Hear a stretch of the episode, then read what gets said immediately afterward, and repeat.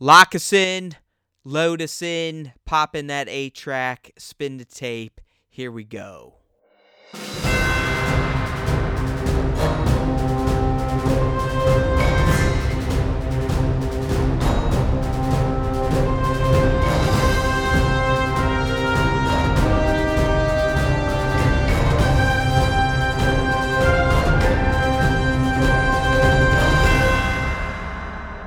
Hey now, everyone, welcome back to a brand new episode of the Star Wars Time Show. That's right, go ahead. You can clap. We love it. We need it, actually. We crave it. No, whatever.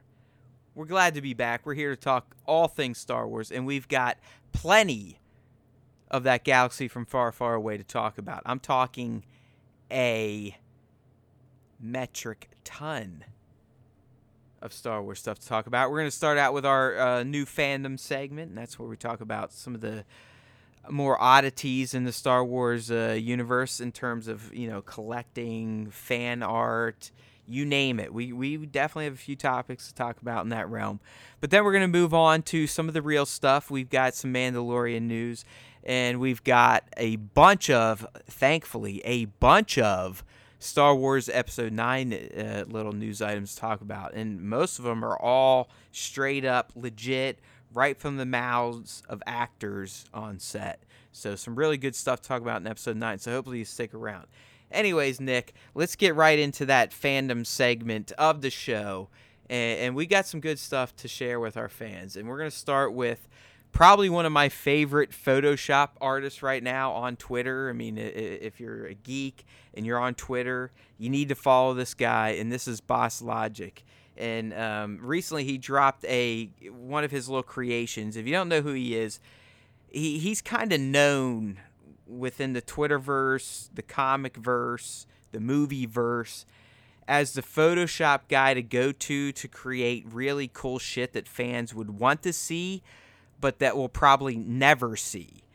And uh, one of his latest works uh, plays on the, something that if you are a Star Wars fan, you've probably heard about, right, Nick? You, have probably heard about this meme out there. It's actually gone on between the two actors involved, but essentially, fans have realized that uh, Sebastian Stan of Winter Soldier fame, you know, he plays a Winter Soldier, looks a hell of a lot like a young Mark Hamill, right, Nick? A hell of a lot like is an understatement. It looks I mean, like almost identical. Yeah, it looks like Sebastian Stan is a clone of young Mark Hamill. If you've seen these images, and this made the rounds probably mid 2018, early 2018, um, he looks just like him. There is a there's a photoshopped image that's included in the post on StarWarsTime.net that shows Mark Hamill, Mark Hamill from ESB, and it and all they do basically is just put Sebastian Stan's face on that same picture, and you can't tell the difference. Like they look exactly the same. So it there's been this huge fan swell since this came out for for Sebastian to play a young Luke Skywalker in something. I mean, we don't know. It could be a Star Wars story. exactly. Like, we'll it could be anything. Whatever. But and then you know now with Boss Boss Logic has kind of revived this. He put out another photoshopped image, which is basically like a almost like a poster for whatever this would be. It says Skywalker and then Sebastian Stan under. Yeah, I mean it's a poster for a campaign to get Stan to play a young Luke. Yeah, I mean this is and it's good enough for me. Like if I had the monies, I'd be like, here you go. Yeah, dude, I, this is fantastic. I mean, like you said, this guy is one of the best in the business when it comes to you know creating these these fan uh, you know these fanfic fan pick kind of desires and and this one looks great i mean he's got you know luke sitting there clearly with a sebastian stan style face which looks almost like mark hamill and then he's uh, assembling a lightsaber with the force with his hand. I mean, it, it looks fantastic, but I mean, so my question for you, Matt, is if there was going to be some sort of young Luke type of deal where Sebastian could come in and play, like what what would you want to see? Would you want to see like between episode 5 and 6 material cuz it seems like there's a lot of stuff that happens there.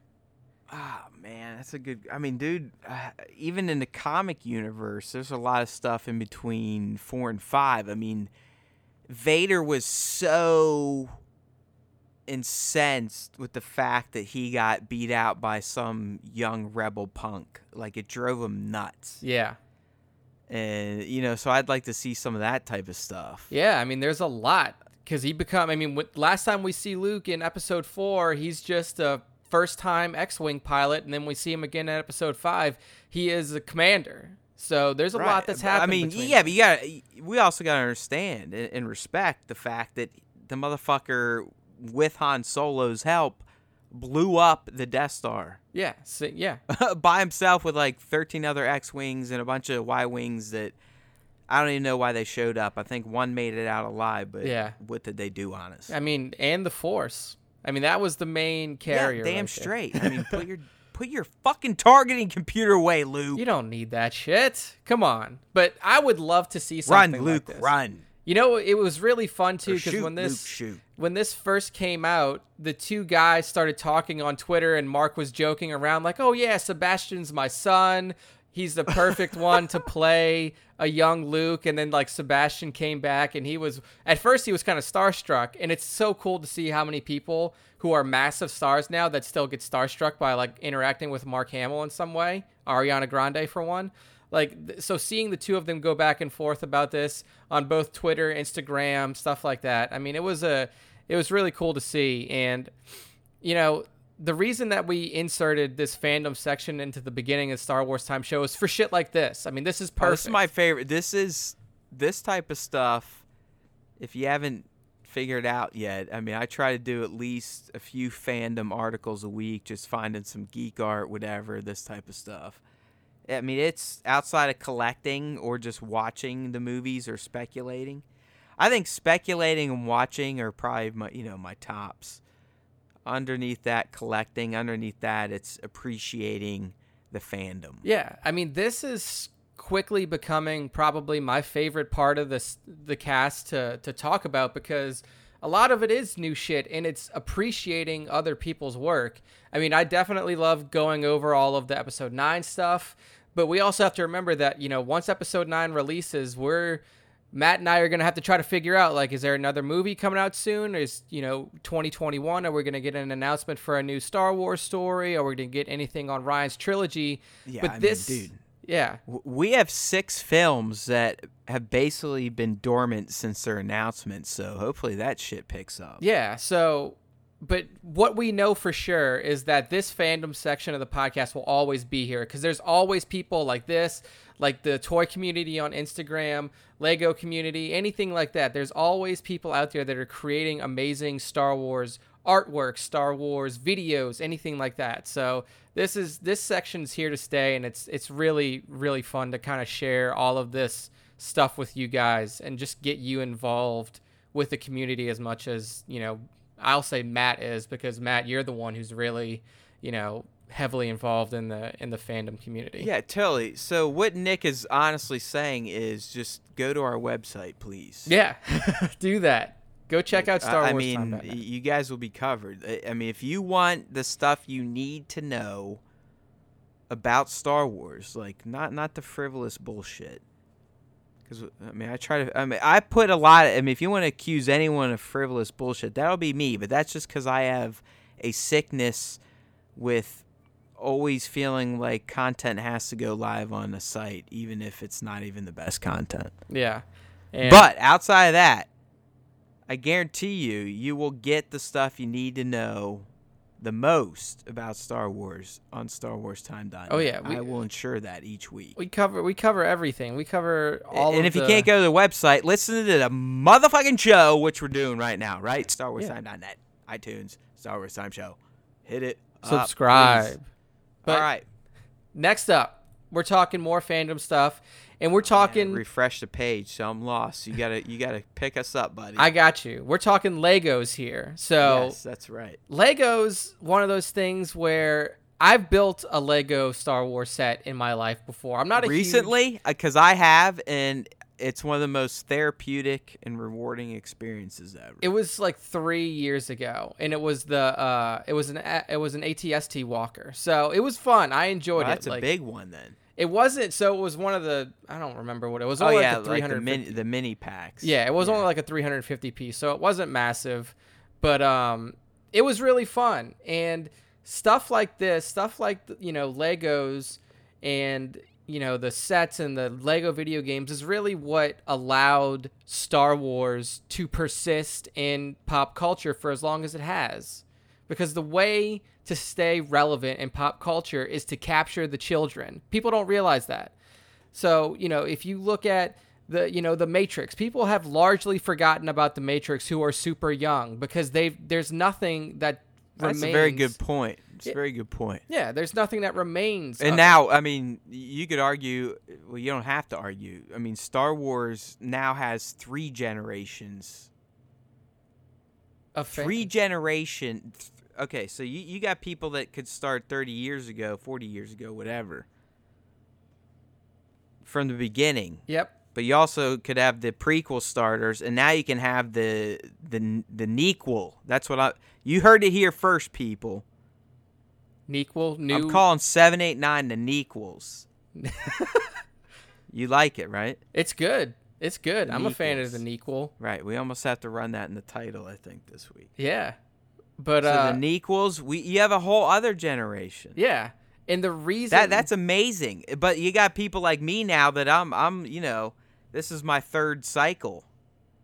and it's and not only is it your third cycle, but it's your kid's first cycle. Like you think but about barely. this. Like I mean, she missed the first one. She wasn't born yet. Yeah. I mean, she loves it now, but I mean- not uh like the Last Jedi is almost too high high culture for something. Yeah, yeah, I could see that. But think about it for you. I mean, the first one you saw in theaters was uh, Return of the Jedi, right? I and and, I feel like I have to take her because she'll be three, so it's like I have to do it. it's a mirroring. Her life is I, I, mirroring dude, I mean, there's your no, life. there's no chance. But I mean, it's gonna have to be like a late, late, late, you know, like Oh, well yeah. into the run Yeah. because uh, she hasn't been yet, and that's because I know she can't go yet. Because the whole time I'd be like, Dad, hey, where's somebody going?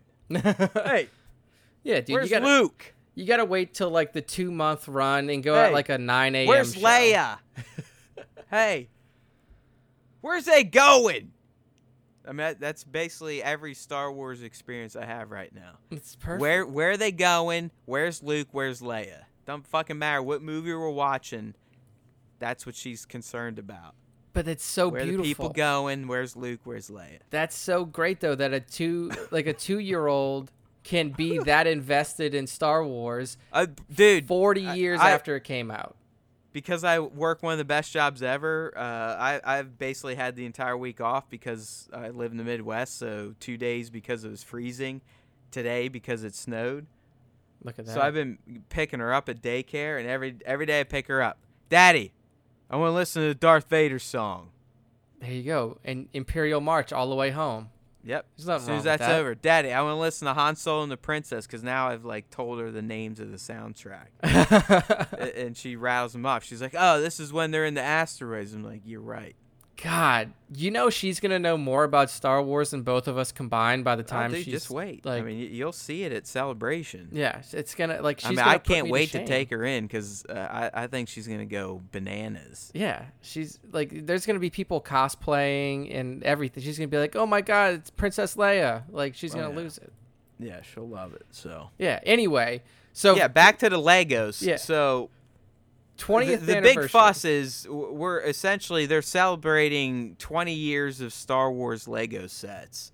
So they're releasing a variety of new sets, really spanning uh, the prequels and the original trilogy. Right? I mean, it does look like you might have like some Rogue One action in there because you know there's a Shadow Trooper. Yeah. Uh, but the big sets, I mean, there's some good ones in here. I mean, you got Anakin's Pod Racer, you got a Snow Speeder, you got uh, one of the Clone Walkers from the Clone Wars, Yeah. and then obviously the big one here, you got the Slave One. yeah. The Big Daddy Slave One. So these With uh, look at you get Zuckuss, 4-LOM, and Boba. and you get Carbonite Han Yeah, You get- regular Han and Leia. and Leia. Yeah. So I mean, the cool thing about these sets is like you said, Matt. They they span from all of the you know the the OT era and the prequel era, and like you said, I think the the Imperial dropship one is also from uh, Rogue One, but these these allow you to jump in at very reasonable price points outside of Slave One, which costs one hundred and twenty dollars and it's a thousand pieces. Oh yeah, they're all under forty bucks. Yeah, they're I mean, all- most of them are twenty. Yeah, exactly. So I mean, we're looking at Anakin's Pod Racer, twenty nine ninety nine, Clone Walker twenty nine ninety nine, Imperial Dropship twenty dollars, Snow Speeder thirty nine ninety nine, and they're I mean, they all would- I mean, these these look fun to build. I mean, that that snow speeder especially. yeah, that looks great.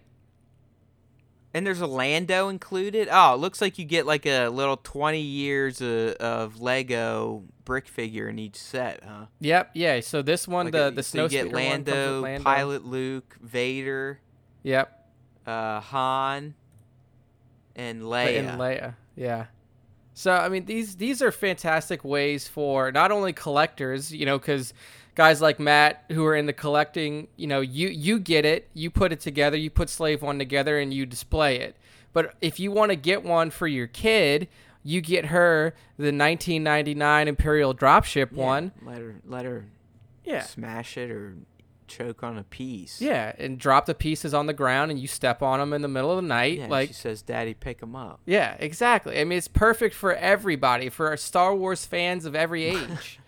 so, I mean, I think It is fun. I'm not really gonna cool. lie. I mean, it, building Legos, especially Star Wars Legos, is very, very therapeutic. It is. I mean, because Especially if you're slightly psychotic like myself. like you just sit down, you have the, you know, you read the instructions in front of Yeah. you. You're just like, boom, Big time humming type of stuff. Like Uh-huh. humming, humming, humming. And you know, after whatever an hour or two, maybe depending on how big the set is, you have a pretty dope ass looking piece that you can put up on your bookshelf or wherever you display your stuff. I mean, I'm a big fan. I'm a big fan. Um, one other thing I wanted to talk about real quick about the the Lego and Star Wars partnership, their brand partnership, is what spawned of it. I mean, because if you think about Legos, Legos just building blocks for the majority of its life, but now we have an entire video game series based off of Lego Star Wars, and it's allowed kids to to take that interactive leap into Star Wars. Because before, I mean, what was the easiest Star Wars game you could play before Lego Star Wars? It was probably like Pod Racer or something, right? Like in in Pod- Yeah, I mean, it's, it's not many. Maybe. Um, were you even old enough to play Super Bombad Racing on PS2?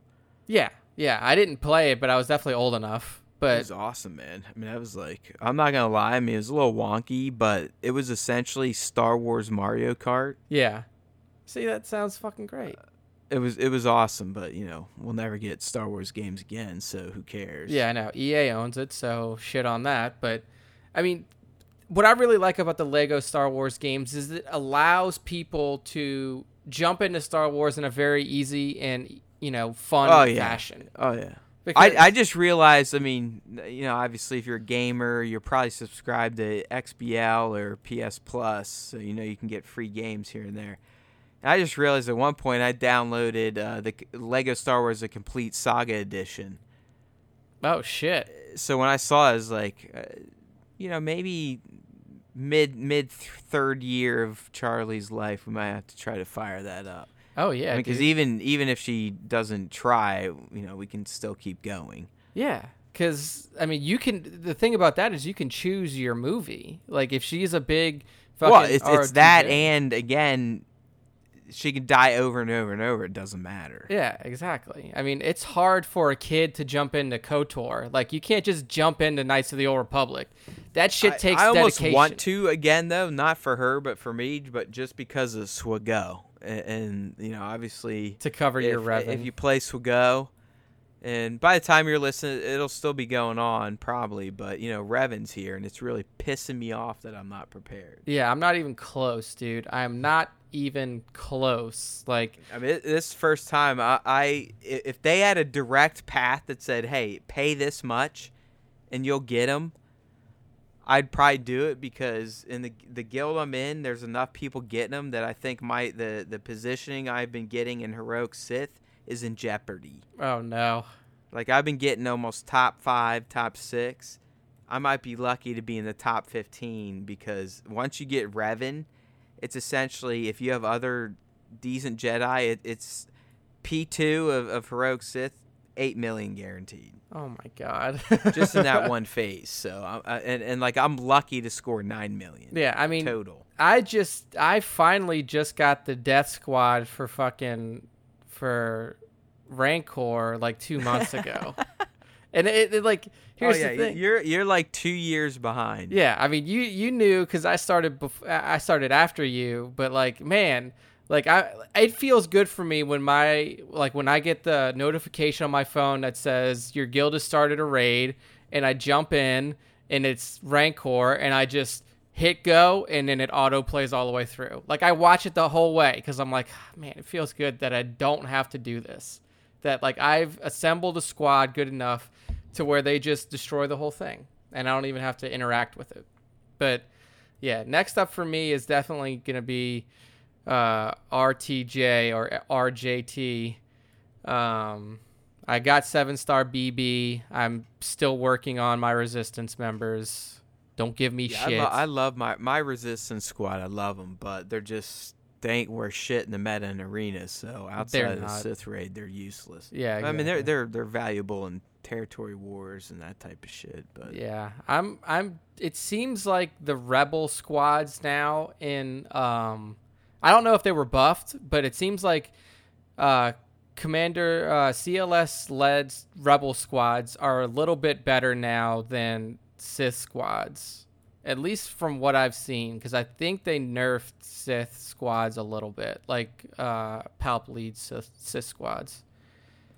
But we'll see. We went on a Uh, tangent. We're we're yeah, that's fine. That's what we do, though. But Yeah. we're, about to move on to uh, uh, you know a piece I don't want to spend too much time on, but it's worth bringing up because uh, I kind of fucked up on it, and, and Nick caught my fuck up. But uh, so I- so I, I stumbled across this piece today that someone I believe at CBR wrote up, and I'm not gonna lie, I kind of clickbaited it. They got me on that, uh, and I I honestly thought they were reporting on a new Star Wars comic that confirmed through the comic at least that Mace Windu was considered the uh, strongest Jedi of all time.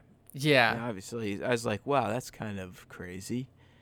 Um, so, being the asshole that I am, I just, like I said, clickbaited it, read the title. I was like, all right, whatever. Passed it down to Nick to kind of punch up, and he did. He punched it up, but he actually read it. And after he read it, he kind of explained to me that I'm a fucking idiot, and the guy that wrote this is kind of a fucking dope too, right? Yeah, so you know, clickbait is kind of the thing to do on the internet now. So I saw this when Matt passed it to me. I was like, this is interesting. So I read it and I was like, wait, hold on a second. This dude's just it seems like the guy who wrote this piece up is not very well versed in current Star Wars canon, specifically related to the cartoon series or even related to the new movies. So basically, t- two things happen here that this the author makes a, a leap to say Mace Windu is the most powerful Jedi ever. So the situation is like this in the books. Mace Windu gets captured. He's like in this big ass cavern, like he's in cavernous tunnels, and he gets cornered by what is essentially a bounty hunter. And he's they take his lightsaber from him he's about to get killed. And two things happen. One, Mace sends out a a a message through the force to the other Jedi informing him informing them where he is and that they need to come and attack the planet and save him. So, we'll talk about that first. Um, that is kind of difficult to do because the only people that we've ever seen actually send full messages through the force like hey come get me i'm over here or anything like that. Not just feelings or not just you know um, you know movements or ripples in the force. The only people we've ever seen do that are luke leia darth vader. That all happened in esb we can all remember that. And then if we throw in th- with a force assist from uh, Supreme Leader Snoke, you also have Kylo and Rey, who literally had face to face conversations together through the Force. So this guy saying that And that, I mean, Luke killed himself by projecting himself. yeah, like that's more than a fucking message. that- Much more impressive than just tele, you know, telepathy. Yeah, that's that is some high level shit right there. I'll say that. But so okay, so that's one thing that this guy's like, "Oh my god, Mace's the most powerful fucking Jedi ever." I'm like, "Okay, I'll I'll give it to you that it's not easy. We've never seen like Grandmaster Yoda do it. We've never seen Obi-Wan Kenobi do it, anything like that. Okay. It's not common, but not impossible. Definitely Mace not the only person to do it. So So you this could argue the fact that Yoda and hell, even Luke were talking The dead Jedi were more impressive than what Mace Windu was doing. Yeah, that is, you know, communicating with Yeah, he wasn't ghosts. talking to any dead people, right? Pretty fucking. He didn't stay alive, did he? yeah, pretty pretty solid. Right? He's not alive in death, is he? I don't think so. I mean, George said after he sold it to Disney, it's like, oh yeah, Mace Windu's still alive. I don't think that's canon, people. I'm just gonna put that out there. Don't think that's canon, but Uh, you never know. we'll see. A lot of things can happen in comic books. Um, so the part two to this is that during this little, uh, you know, captured, you know, captured status that he was in, basically the the people who had him cornered took his lightsaber from him and they disassembled it in some way. So they like took a like they unscrewed some shit like so he couldn't just pick it up and turn it back on. Like he would have to put it back together. Um, and Mace puts it back together using the Force. Like he's not holding it; he can see it. He can see the lightsaber from his vantage point. To my knowledge, based uh, like based on what I can see, like he can see the saber. It's sitting there. He uses the Force to put it back together, and in in the CBR article, it says that here I, I almost don't want to read it word for word, but like the it's kind of the best way to say it. it he says that no other oh yeah. It's a task that very few jedi have ever been able to execute. Um that now he may be talking about something different but putting together a lightsaber with the force is literally shit that younglings do. Like it's it's yeah, I just I was watching the video clip, laughing the whole time, like, "What the yeah fuck? like, it- Like, is this what he's talking about?" yeah like you can like the the the And and and they were taught to do it by a fucking robot. Yeah, exactly. It wasn't even a special Jedi. It was a robot that's been around for a long time, Yeah, obviously. Like he specializes in literally he hands them the mate- like the their hilts. They have to get the crystals, but he teaches them how to assemble it and all this, that, and the other thing. yeah. So putting together a lightsaber using the Force only is not something that no Jedi or very few Jedi ever have had to do. Like literal younglings have to do that before they yeah, can it's graduate dumb. I mean, Force school. honestly, again, I I feel like I'm I'm the culprit in all of this.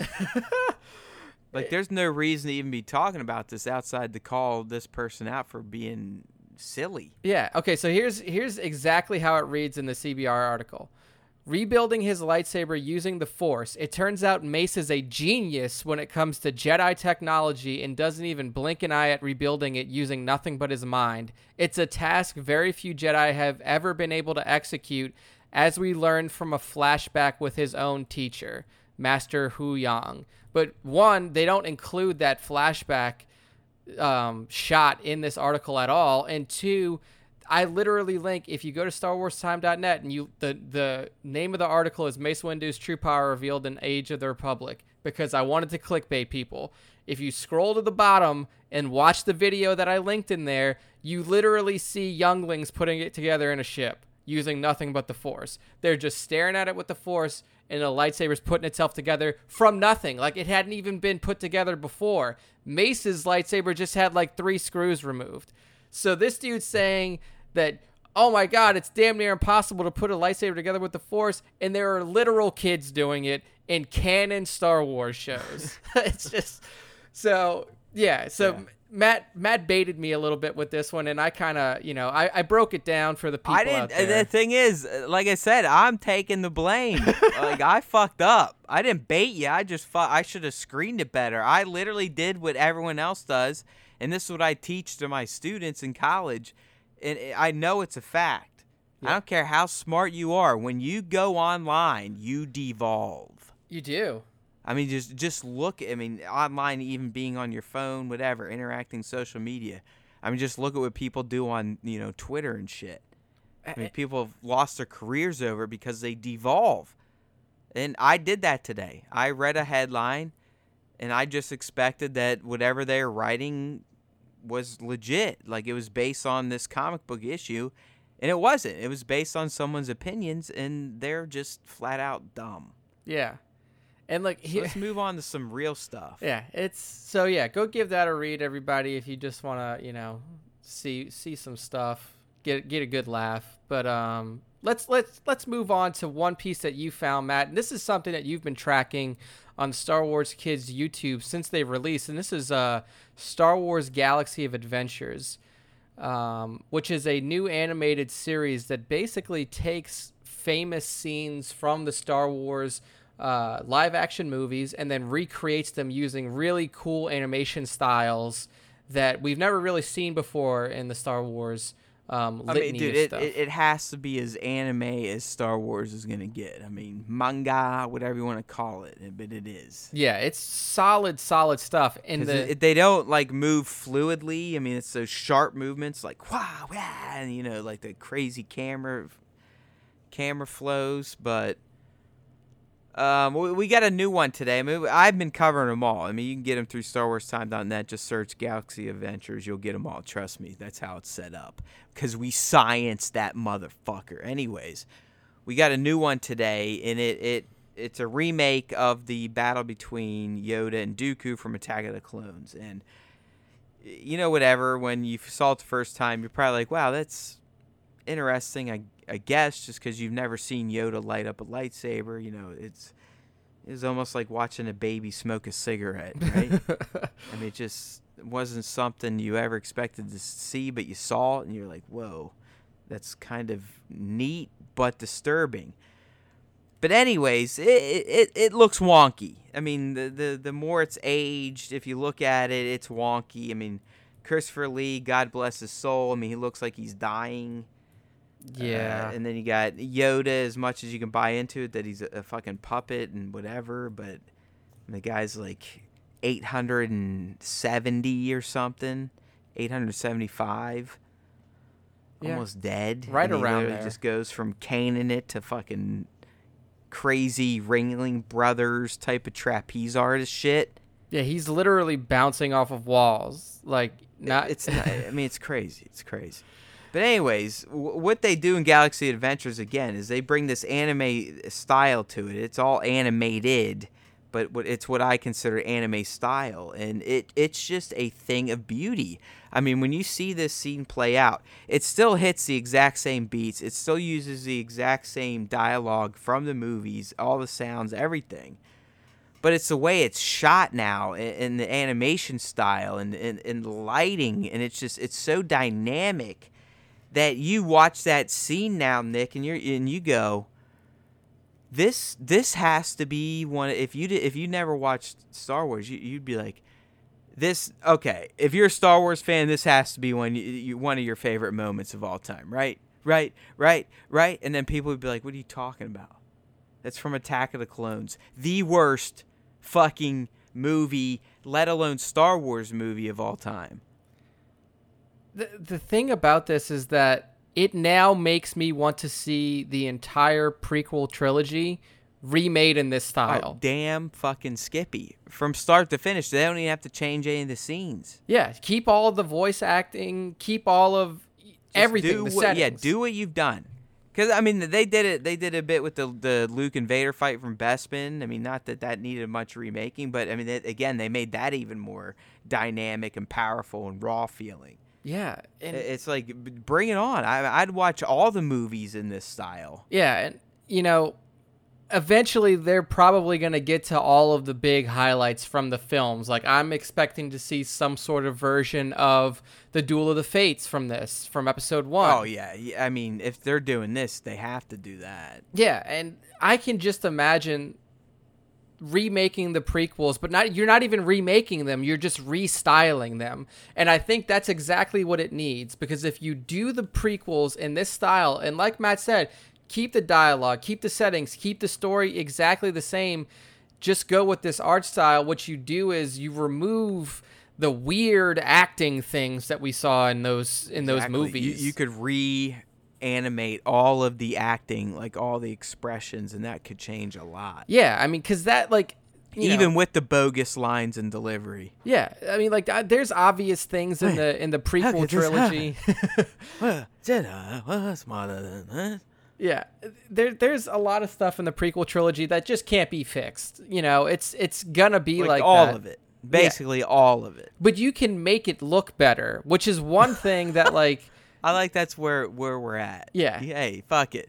It's so fucked. You can at least make it look better. Yeah, that's all you got to do. You know, just give us a little I'd bit be of okay with that flair. though, based on what, hell, based just on this Dooku Yoda fight. StarWars.net, check it out. StarWarsTime.net.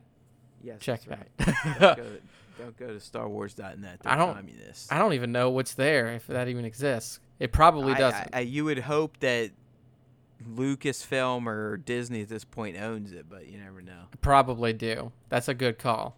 Anyway, Hey Google, who owns StarWars.net? Oh man, the one upstairs answered it, not mine. so Matt's got the whole home Google set up, and basically he's made Google our new show assistant. Yeah, So- I, I was I was gonna try and bring her in, but some reason the one upstairs picked me up. Let me whisper to this one. Hey Google, who owns StarWars.net? Sorry, I can't help with that yet. Oh, look at that. The first her first moment on the cast and she lets Google. down. You're useless. Sorry to hear that. What needs to be improved? a lot. A lot. We expect a lot more out of you next time. It's okay. We'll come back. We'll train her up on all the. Star Wars knowledge she needs. Well, at least she she apologized and she said thanks for the feedback. So Yeah. we'll get we'll give her another chance. I also don't think she likes when I pick her up. Probably. Yeah, she doesn't like to Hey, be Google. like that. Yeah. All right. okay, so Cool. go on StarWarsTime.net, look up this Yoda versus Dooku fight from Galaxy of Adventures, give it a watch, and follow. Yeah, you won't be disappointed. Yeah, make make sure to follow uh, along on StarWarsTime.net for all the articles that we're doing, and follow Star Wars Kids on YouTube for all of their Galaxy of Adventures drops, or just stay tuned to the website. We'll put them up as they come up. Next up, we're moving out of the fandom section, people. So that is the end of the fandom section of Star Wars Time Show. We're moving into legit news about upcoming Star Wars projects. First up, The Mandalorian. Matt, you nailed this one on Instagram. Instagram is like your your second home, and through that medium, we got a shot of one of the first droids that we really ever saw in Star Wars that wasn't C3PO or R2D2, and that is R5D4. Yes, the astromech droid that Uncle Owen originally buys from the Jawas in episode 4, but blows his motivator. So Jon Favreau posted up a shot of good old R5D4 on his Instagram, and that's leading a lot of people to believe that we could see this little fella in The Mandalorian. Well, yeah. Well, fuck yeah. I mean, we better, right? Yeah. I mean, it's like I said. I mean, it looks like R5 got his motivator fixed, right? Because I mean, that's the whole reason that he didn't stick with the Lars family. The motherfucker blew his motivator. yeah, yeah. And that's really That's what I love. I mean, I just love that he had a motivator, and the fact that he blew it, he didn't feel like going forward. So you know, he was no longer motivated. didn't we, I think we covered something a few months ago where it was revealed in a comic or somewhere that this was actually set up. Like R2 and R5 made a deal for R5 to blow his motivator if he gets picked because Really? I think we did. I think we covered it. This was like a hey, if we ago. did, I'd love to see it because I think that's fantastic. I remember read. I, like, I mean, what what was part of the deal? I mean, what was R five? Like, okay, I just go back into the Jawa crawler and get blasted by stormtroopers. Yeah, I think that was it. But I don't remember. I thought I remembered reading that somewhere or talking about it on the cast. But it's still cool to see this because now, Uh, Yeah, I mean, he he is. Let, let, let's face it, for a droid that basically had a few seconds of screen time, he is a famous droid. I mean, he he's had action figures made. Uh, I mean, he's got that iconic R2 body, uh, obviously a different head, but he even has the blue legs with the you know the red, very almost salmon color at this point, uh, arms and paint on the side. Uh, but the fact that he showed up in Mandalorian, dude. So I mean, th- that just almost takes me to the back to like, where's this show gonna be set predominantly? What are we gonna see? It's like, all right, if R five is here, I mean, the last time we saw him, he was on Tatooine. yep, Uh, he didn't end up with the Lars family, so he probably was back with the Jawas. So unless they sold him again before the stormtroopers attacked him, this guy's probably still on Tatooine.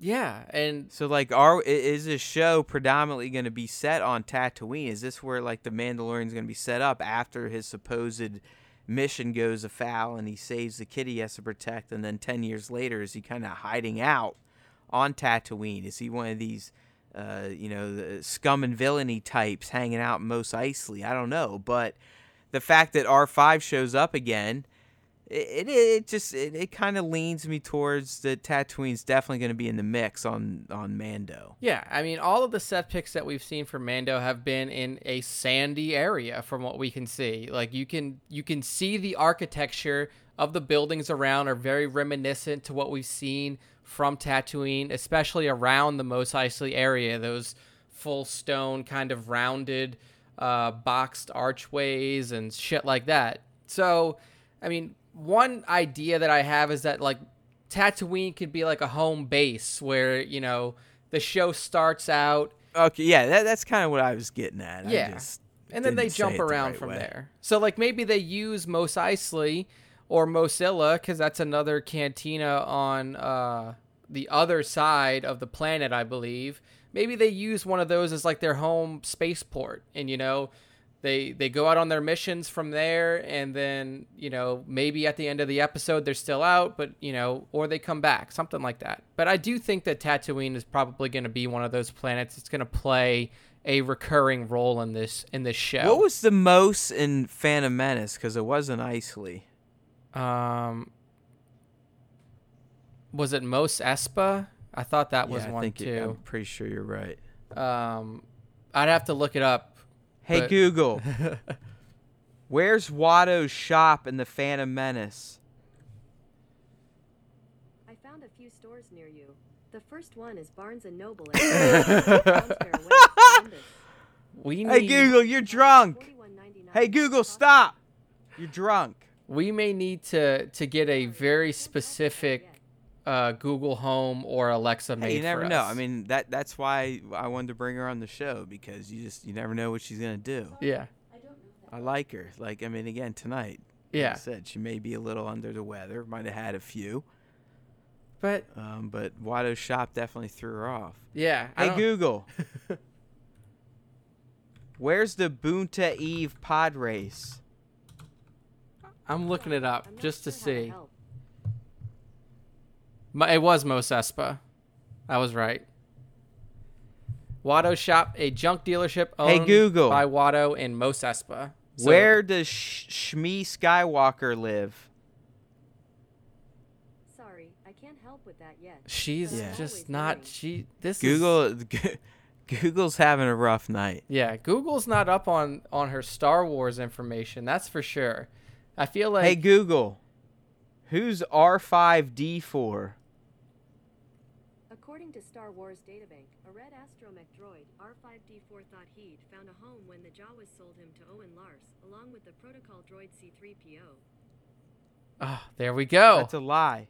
That is a lie. He didn't find a home because his motivator blew up. she she said that she he thought he found a home, but then his Oh. head exploded.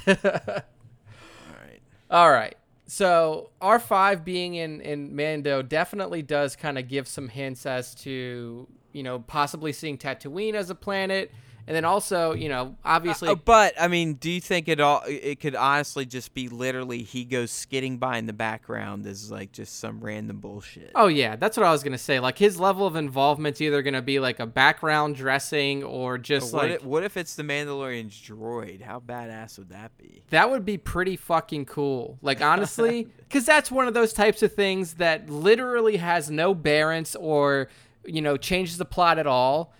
And it's something for fans like us. Like we Right. would realize, like, holy shit, that's the droid from the first ten minutes of episode four. Exactly.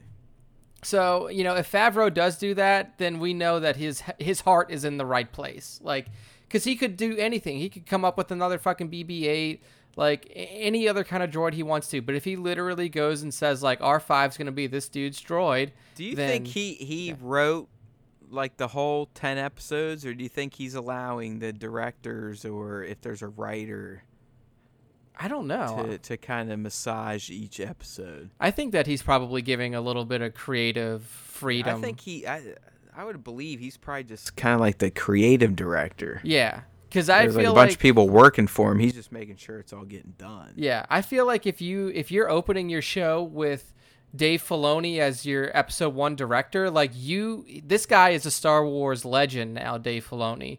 Like you don't give him a script and say like you have to do this word for word. Like you let him work his magic. Yeah, I, I'm pretty sure Filoni was the only guy in the deal that Lucas was like, you need to keep him and make sure that he keeps progressing his career as I intended it to progress. Yeah, yeah, cuz Like I honestly believe like Filoni is George's predecessor. you mean his protege?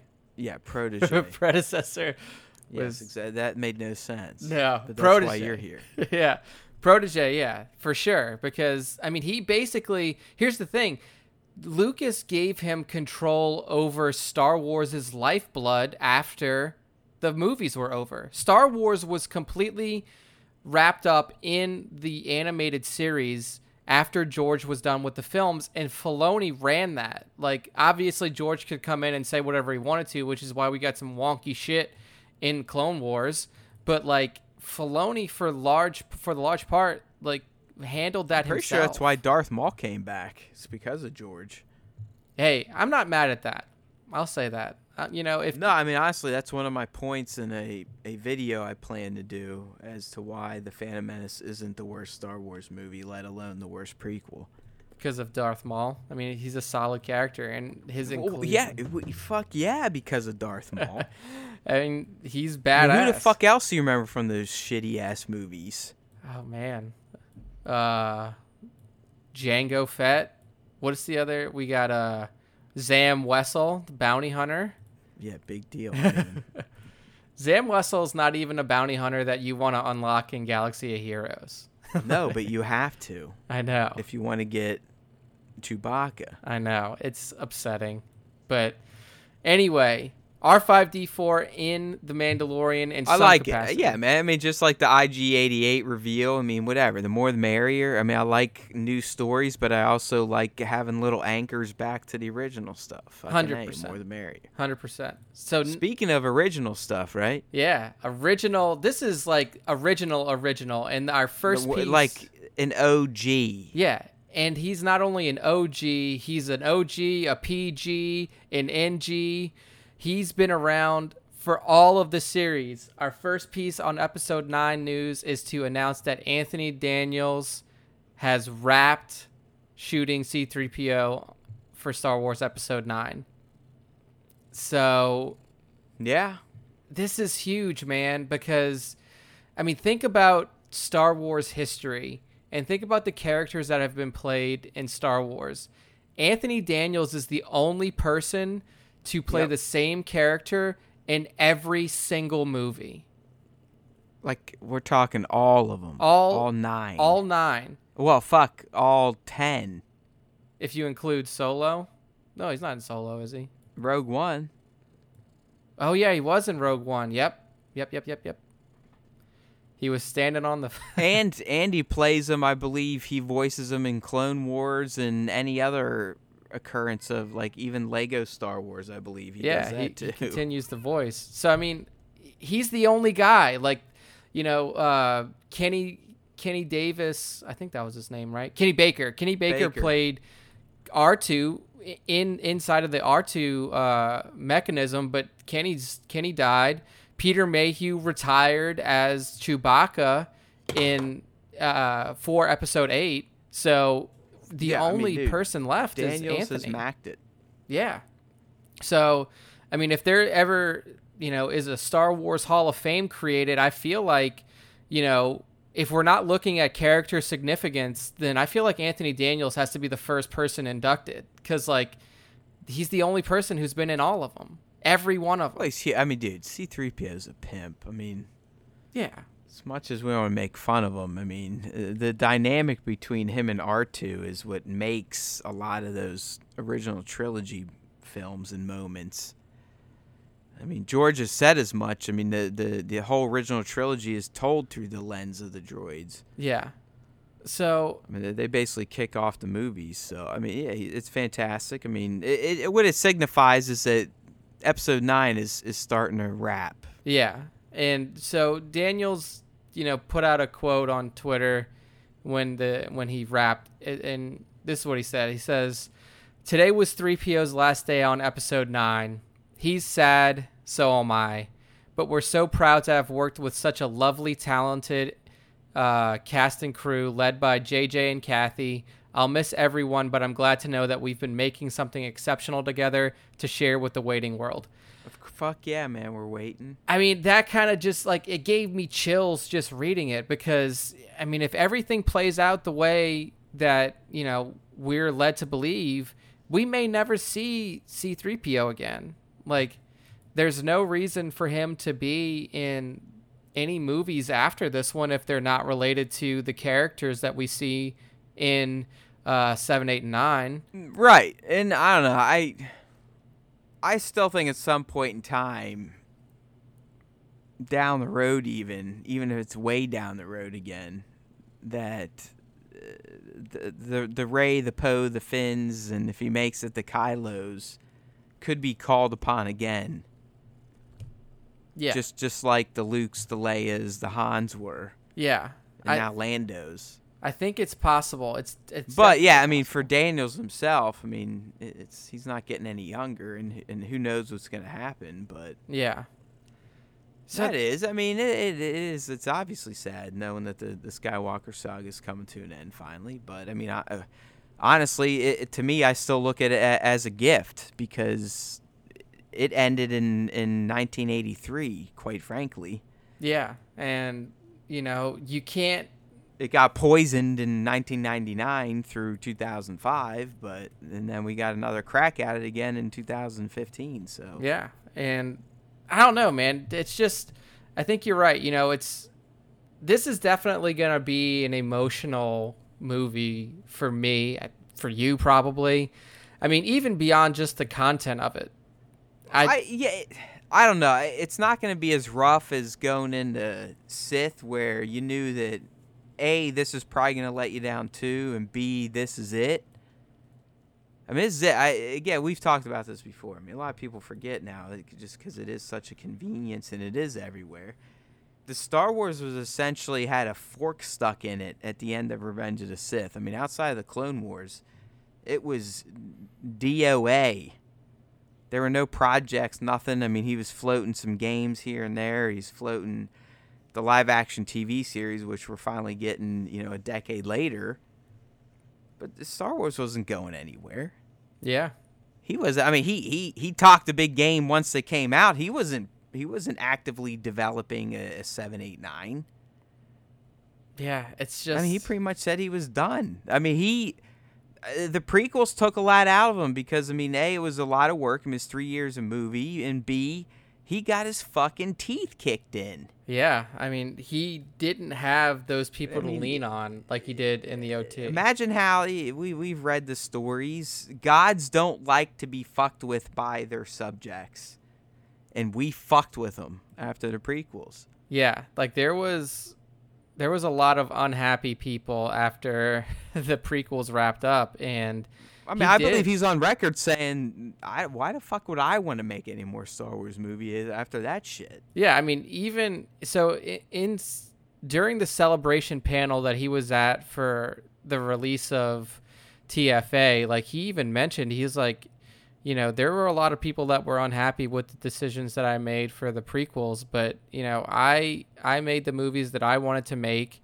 and I I wrote the stories that I wanted to write, and the people will react the way that they want to, essentially, and I think you're. I mean, like, yeah, he was done. Outside of put having some input in the cartoon series, and then you know some of the games that were made, like there wasn't going to be a continuation. But yeah, I mean, this is yeah, it's going to be. Uh, it's just me, man. I, I'm not gonna get angry at the fact that we're getting new Star Wars here and there. I mean, it just I, I don't get it. It's I don't know. I mean, I, I I believe the same people that are so fucking butthurt over shit like TLJ and Disney Star Wars, you know what they've called it, that would also be all bitching and moaning if it just disappeared too. Yeah, yeah. I mean, Oh, where where is it? I mean, uh. could you imagine if like I mean, just think about the Star Wars that we consume on a weekly basis. Like we have a weekly television series that we do a podcast yeah. on every I every Thursday. It's essentially like a drip to us. Yeah. It's an IV drip. Yeah, I mean, we're constantly doing stuff for the site. Like we're like Matt and I more than, you know, maybe some people listening to the cast, like we're constantly in, you know, inside of Star Wars. yeah, land. the cast is, you know, it's like our thing. But uh, we also got this whole website and YouTube channel, videos, this, that, and the other thing going on too. I mean, this is life, and and honestly, it's relatively new. I mean, it, it wasn't until you know 2014, 2015 that Star Wars really became daily and relevant again, and it's carried on that way because of what Disney is doing with the projects and the money, and obviously with the films playing out. Uh, but it, it it is something that's always in the news now, and I don't want that to go away. And It just I, I, feel like some people think they do, but they really don't get it. They Yeah. they either don't remember, they were too young or something, or they're just angry fucking asswipes. I mean, that's clearly a case with a lot of people. Yeah. So it is it, it's it's interesting to see that I mean to think that, you know, we're in February and, and characters are already wrapping because we have 10 months until the movie releases. Um, Well, but- already, shit, man. I mean, I, I still guess- feel like this movie's behind. yeah, they did which start could filming just in August. show how big it's gonna be. Yeah, I mean it should. I'm hoping it's three hours long. That's just me. But uh, another, I do not think TLJ took this long to shoot. I don't think so either. I know they started end of August. I believe TLJ might start in June. I believe they finished in like November. Yeah. So I mean, well, yeah, we'll see because we actually got another character wrap announcement today, the day that we're recording this on Twitter, and it's that BB-8 has also wrapped. Um, this was from his the puppeteer behind BB-8, Brian Herring, and his tweet says, "Today was a wrap on BB-8. The last five years have been an amazing ride. Thanks to J.J. Abrams, Kathleen. I don't know who Neil is." Um, and then Team BB-8, especially Dave and Oh, the know, entire casting Neil. crew. Huh? Oh, you know Neil. Yeah, yeah. Neil, the guy. Neil, he's he's been in Exactly, all of Neil the guy. Yeah. Few people get to live the dream. Thank you. Hashtag Star Wars. Hashtag nine puppeteer. Blah blah blah. So two big droids finishing up their their play here. Um, Yeah, I mean, good. All that means to me is like we're, we're getting there. Let's go. Give Yeah. me the fucking name. Give me the fucking trailer. You know what's gonna- That's where I'm, I'm I'm getting at this point. the one that's gonna hit me, like if there if he puts out a rap notice, is gonna be Mark. Because there's no chance, like you know, like you said, maybe we see C-3PO again, maybe we see BB-8 Oh yeah, yeah. again. Mark's definitely done. done. He's done. Like But again, it, it, it- these are still gifts. I know, I These know. are gifts we would not have had if, if Disney didn't take this shit over, and I'll leave it at, at that. Yeah, you're right. You're right. It's just tough. It's tough. But yeah, so those pieces, people, are just another notification to you that Star Wars Episode 9 is coming along and it's getting close. It's getting close to the end of principal photography, basically. Um, and speaking about the end of Star Wars Episode 9, Yeah, I love this one. This is like yeah. th- this is straight up a young actor channeling a mentor from the set he's worked on, and I'm talking about John Boyega. And re- really, the, the headline I ran with uh, Boyega channels Hamill's trolling ability with Star Wars Episode 9 ending tweet. So this week, Boyega was kind of lively on Twitter, uh, you know, answering some fan questions, this, that, and the other thing. Um, eh, but i- i- in in one of his tweets, a fan asked him like, "Hey, can you tell us how it all ends?" And he goes, "Yep." Fades to black and the credits go up, and I was like, you know what? That really reminds me of Mark Hamill. Yeah. That Um, definitely does have a Hamill esque ring Yeah, to it. and really later in the week, Hamill actually called him out for the tweet. Like, "Hey, son, you know, quit spoiling that." So it's like I, I even picked it up before Mark himself, but I thought that was great. But then John also mentioned that he's almost done himself, but uh, filming episode nine has been his personal favorite by far in terms of fun. Yeah, yeah, I think that's really interesting because, I mean, T- TFA felt like Finn's character was so involved at every yeah, I mean, turn. he was like the lead almost. yeah, like like, and to to know that he thinks that this one's more fun than TFA is really interesting and really cool.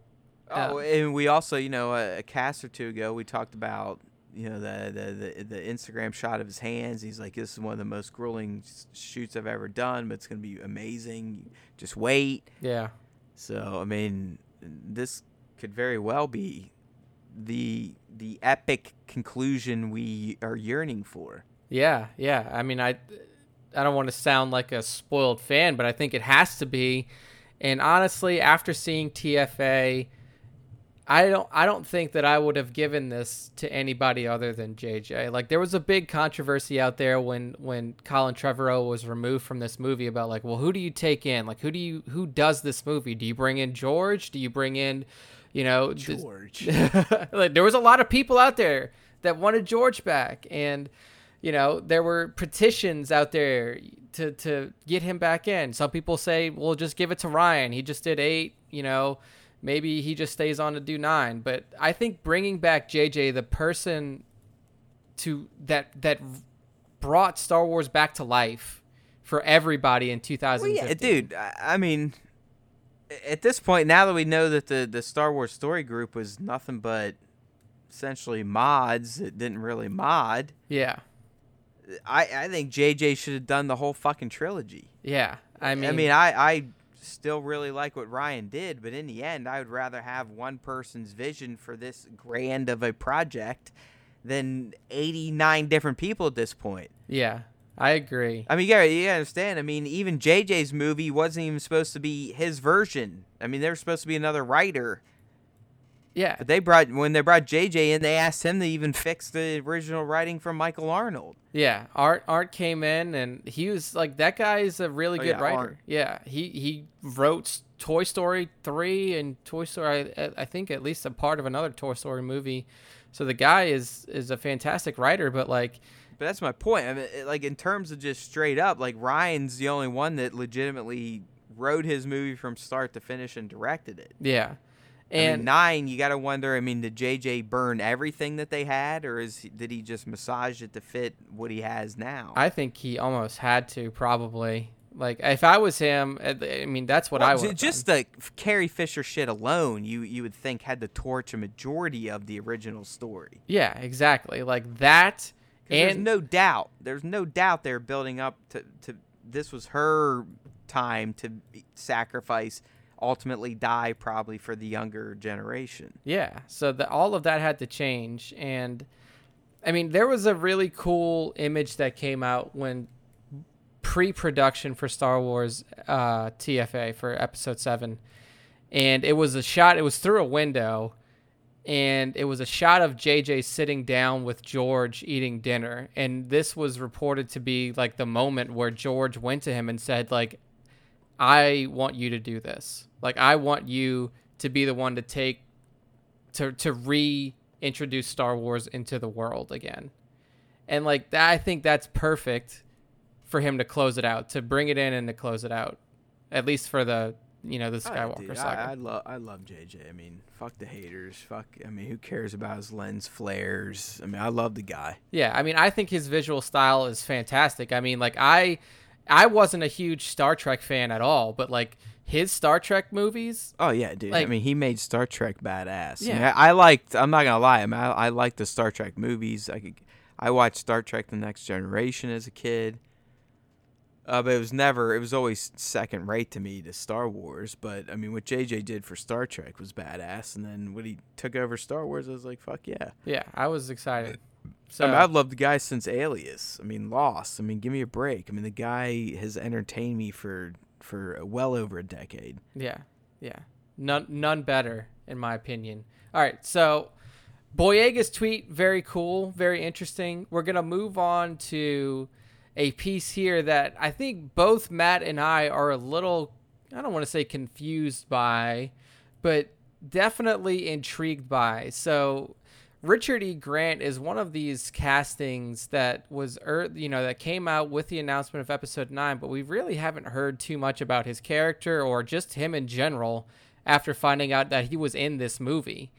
And uh, he did an he did an interview with Radio Times, and during the interview, he said that Star Wars fans will probably be excited to see his character, but more than likely won't recognize him. Is that right?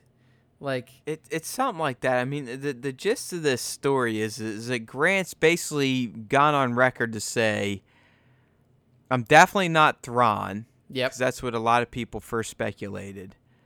But he's also saying I'm new and unique, yet I think some fans, probably hardcore fans, could possibly recognize who I am. yeah. Because this is what And he it's like- says.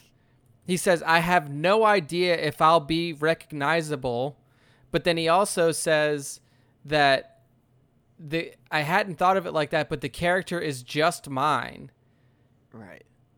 so it's interesting the way that he's positioned it. Like I don't know if he, if he's just like Well, it, it's like you said earlier. I mean, I think the best way to kind of sum this up, and I agreed with you 100%, is, uh, I mean, he's he's essentially saying like you've probably heard of this character in passing, and now you're going to finally see him. yeah. And I'm trying to think like since I've read this, I'm racking my brain. I'm like, what character have we heard about but not seen? Like who who could this be? Like there's not a character out there, and this is something that me and Matt have talked about in terms of the, this whole Kylo Ren and All right. and Well, look at look at it this way. I guess I mean based on this quote where he says I hadn't thought of it like that, but the character is just mine. He's a unique character. What if he's playing Snoke pre like disfigurement, Oh shit, that would be good. right? I mean That's a good it- that call. kind of it kind of fits within what he's saying. Yeah, yeah.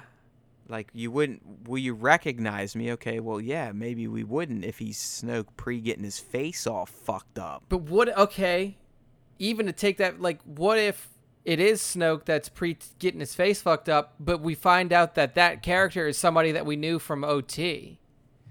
Like his Yeah. name wasn't Snoke. Like he just took right, on e- Snoke. even better. Yeah. Like that would be some next level shit right there. Because one, I mean that's a fantastic call out by you. Because we all want to know more about Snoke. Like we we've been calling for that even, you know, after episode seven. I still don't know episode how that comes into play in a story. I mean, they'd have to figure that out. Like, why even bring up Snoke again? I mean, unless it m- means something to somebody. Yeah. But I mean, if you look at Grant, you could almost see how they could sort of make him look like Snoke pre face fuck up. Yeah, yeah, it's definitely possible. Um, dude, that's a yeah, that's a pretty fantastic call out, and that I this makes me even more excited about this character because Yeah, I was straight from the bunghole, like immediate bunghole pluck. hey, that's sometimes that's the best kind of that's the best Yeah, kind of never plugs that we could find. Maybe stinky, but they could be true. Yeah, and I just because this like this guy, he's not a huge name in Hollywood, but he's definitely had very impressive roles that he's played. And I don't think that they would throw him in a role that's nothing. Like I don't think that they would give him a role and just say like, "Yeah, you're crewman number six on this new dreadnought for the First. Order." Like, no, it's just like homegirl working for it. Like she's not playing some dipshit either. oh, um, yeah, yeah, fucking, I can't remember her name, but Right. People know who we're talking about. Keri Russell. Yeah, Carrie and Anaba. But- Dancing with the Stars. But uh, yeah, dude, I'm I'm really interested to see who this character is. I think that young Snoke, like pre disfigurement Snoke, would be fantastic. Just because it's something we all wanted. I do agree with you that they need to work it right. Like you can't just throw him in there for no reason. You have to have some sort of lead up to it. But I think it would be really cool, and it does fit along with him saying that I have no idea if I'll be recognizable. So fucking right. Or yeah, like oh yeah, I guess he is uniquely mine. It's like yeah, well okay, that makes sense because you, you'd be playing a different version than what Serkis did. So yeah. who knows? Or it could just be whatever. Yep. But it, it was interesting. Like it was just it's very like a lot of his comments have just been weird. It's like he wants to say something but can't, or is he just smoke screening? Who knows? That's why we're here, and that's why we we speculate. Yeah. So the last piece we're gonna hit on is another uh, Instagram find, and it's a set pick from episode nine. It's an ex- set pick extravaganza. Yeah. that. So Like this guy Griffin.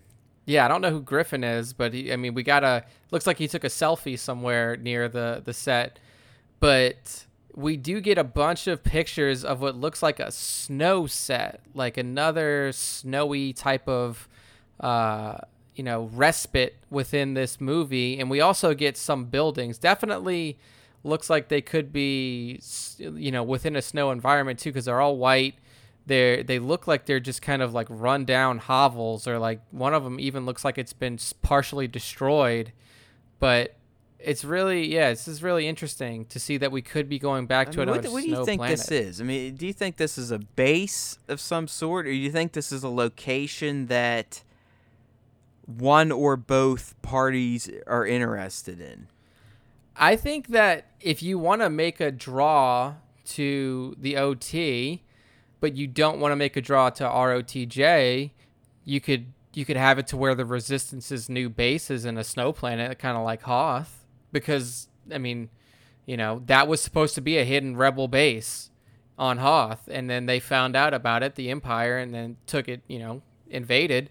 But I think that it could it could be pretty cool if we see like the resistance rebuilding in a like a hidden snow fortress of some sort. Fucking See, I, I, I don't even want this to be a, a bait. I want this to be like a location both groups are going after something. Like I, I just I don't I don't see this movie, especially now that we know that it's only a year from TLJ, being like cock off, like army versus army. I mean, we, we already have heard that this is like guerrilla shit.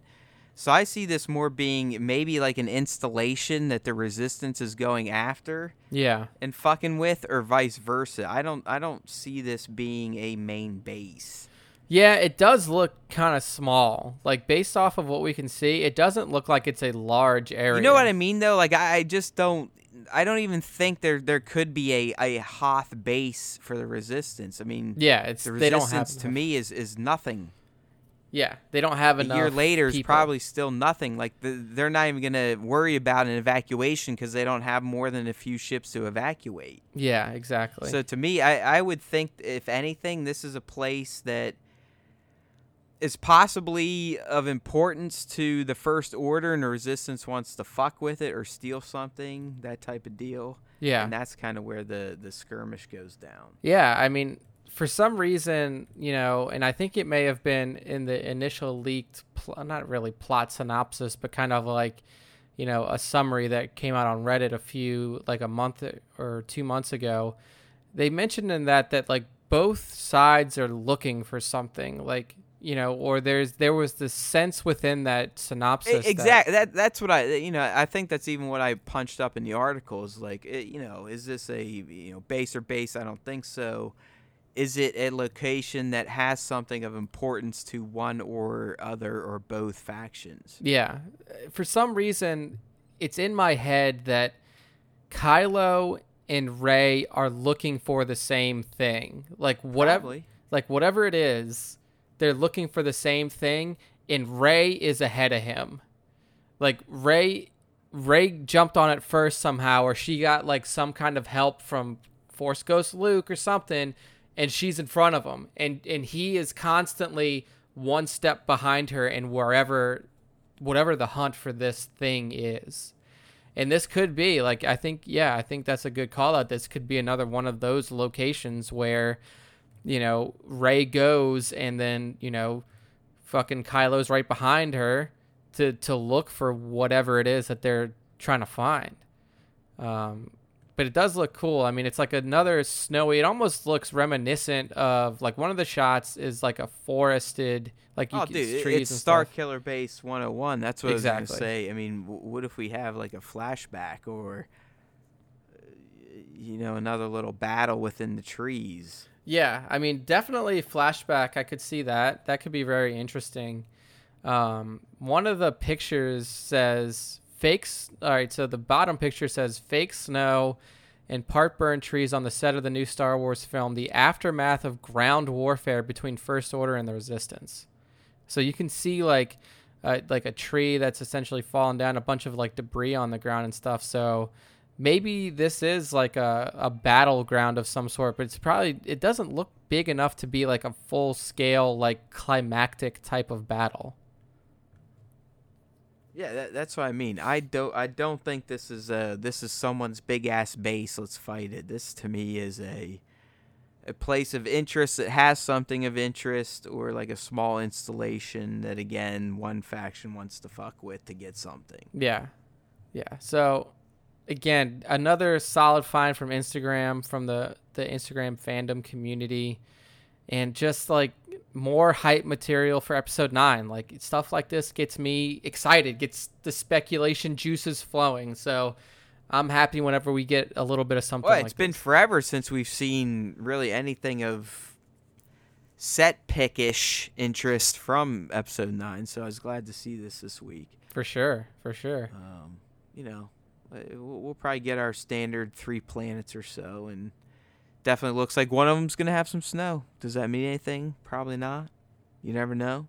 You have to stay tuned because we'll definitely sleuth that shit out if it does. All right. I think we hit all of our topics for this week. I mean, it was pretty, you know, a lot of stuff, not a lot of meat, but, you know, we're trying to give you people all the Star Wars material that we can every week.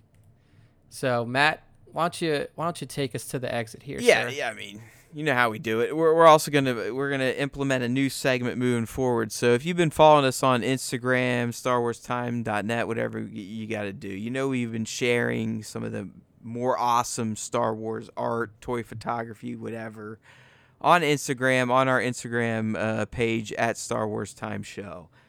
So what we're gonna start doing is I you know I, I pick some of the shots we share each week. So basically from here on out moving forward as part of our fandom segment we're going to start hi- highlighting our favorite shots of the week. So the top three top five whatever shots that i've deemed or you know maybe nick will start sharing some that we've deemed to be the best of the week. So stay tuned for that. You know if you've been listening from the toy community the star wars fan art community we love you we cover you we try to. We appreciate your work.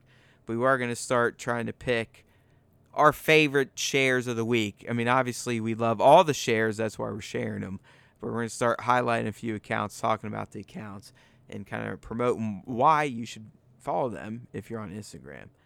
And of course, we'll be doing the Star Wars news bit, whatever comes up, speculating, gesticulating, gyrating, whatever you want to say. We just get down with Star Wars because we are Star Wars time. All right, people. May the force be with you, always.